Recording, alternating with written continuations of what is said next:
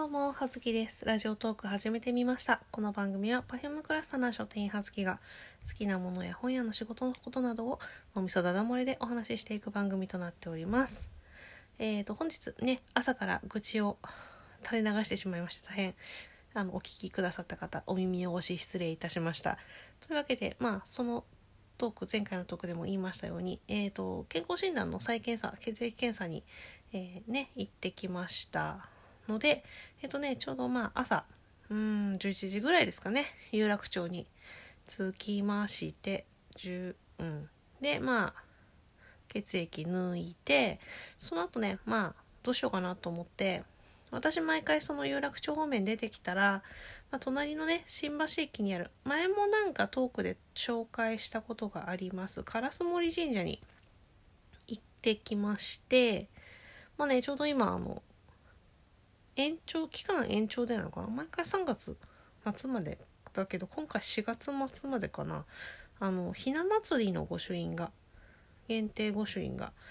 えーありましたのでいただいてきたりとか、えー色みくじを引いてきたりとかまあしてその後まあねどうしようかなと思って今日ねすごい天気も良くてあったかくてお散歩日和だなということだったのでねあの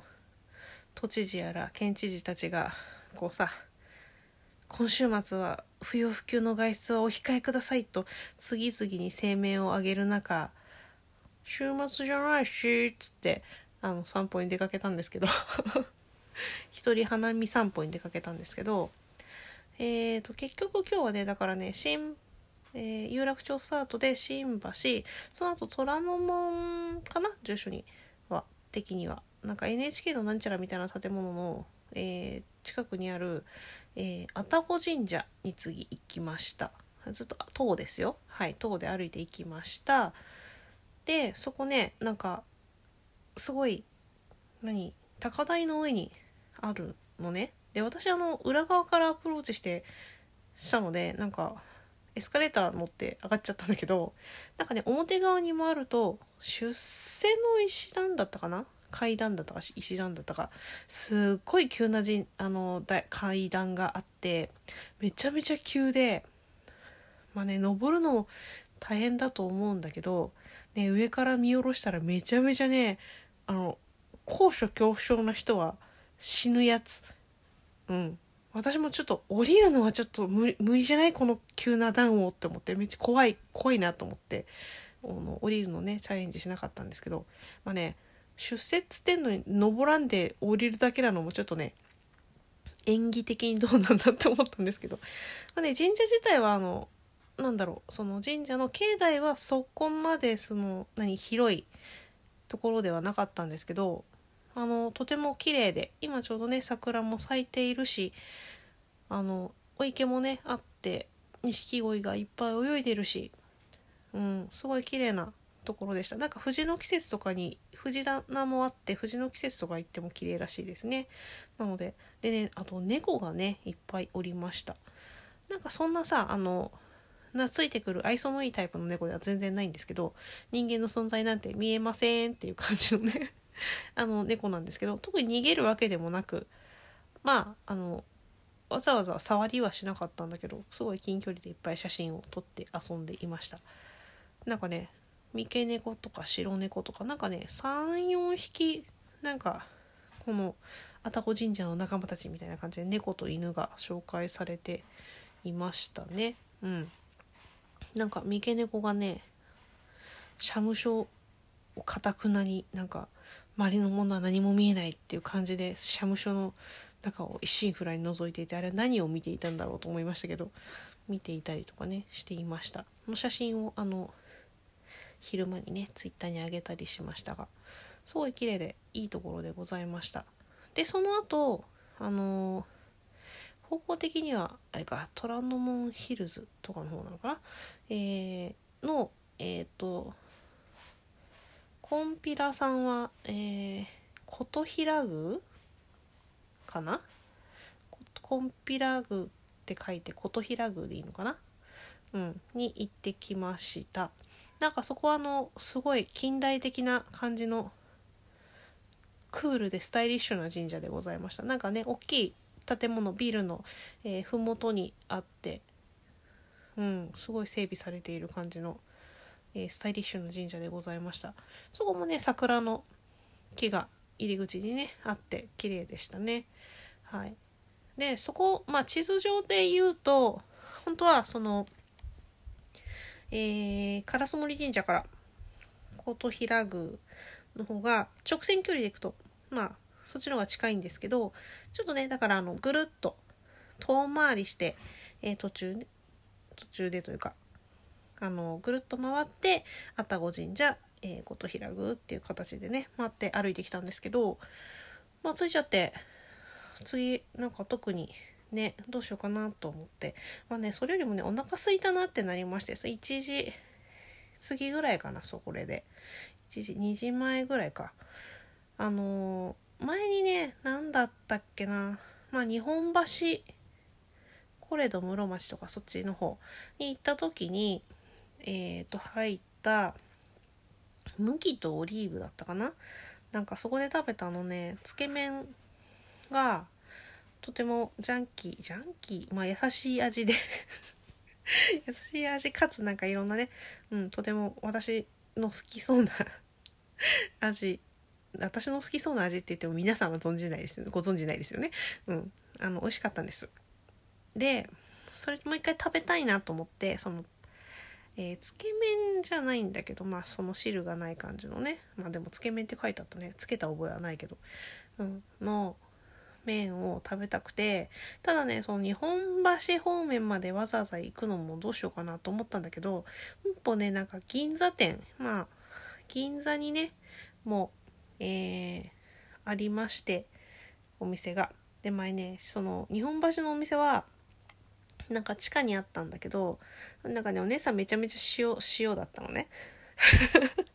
あの麺は美味しかったんだけどお姉ちゃんが塩だったからうーんと思って今回銀座店に行ってまいりました。でなんか前食べたのよりもちょっとなんかもう一段グレードの高い多分店内で一番高かった1100円かな？のなんか特のなんちゃらみたいなやつをね食べたんですけどなんかね肉が肉が美味しいのよ。なんか何鶏の胸かな？うん。のでも柔らかい、まあ、チャーシューっていうかね。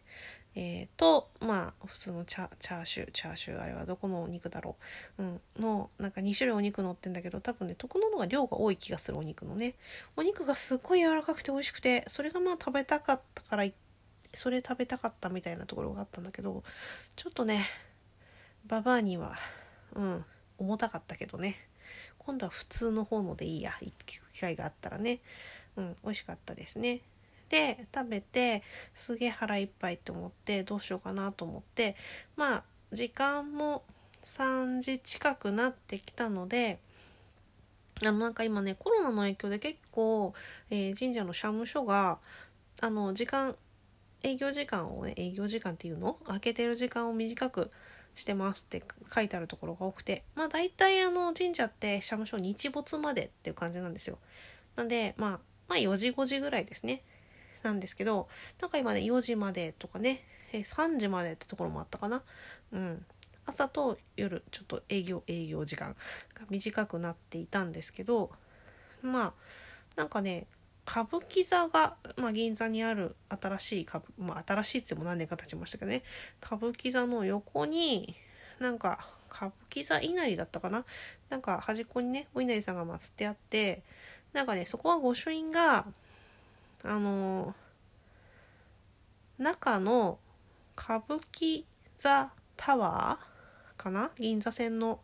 入り口の方から入っていく歌舞伎座タワーっていうところの5階にあるその歌舞伎座の建物ね後ろのビルか。の5階のお土産物屋さんで御朱印がもらえますっていうか買えます。いやまあみんな他のもお金出してさ書いてもらったりするんだけどさ。うんあの変えますっていうんでまあね最後行ってあのそっちで御朱印をいただいてなんかそこねあのまあよくあるさまあ庭園みたいなちょっとした庭その建物の上にある屋上みたいな庭みたいなところが解放されてたのでちょっとねお腹苦しすぎてそこでしばらく座って休んだりとかしながらあの FGO をやったりとかして それでねその後帰ってきたかなってで帰ってきてちょっと眠くなっちゃったんで、えー、もう夕方だったのに5時ぐらいかな5時過ぎに帰ってきて、えー、寝て8時にさっき猫にね「おい晩飯にしろや」つって起こされたっていう感じの、えー、一日でございました。そういえばちょっと時間がもう足りないかもしれないんだけど愛宕神社に行った時になんかね裏側のその駐車場の方歩いていた時になんか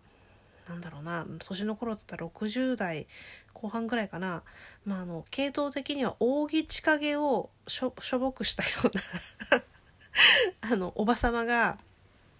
いらっしゃってなんか「ちょっといいかしら?」って言われて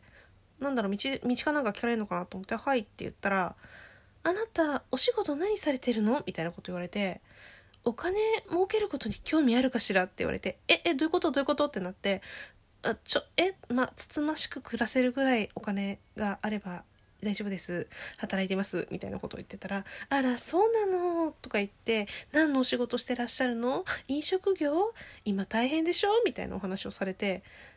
何の人だったんだろう？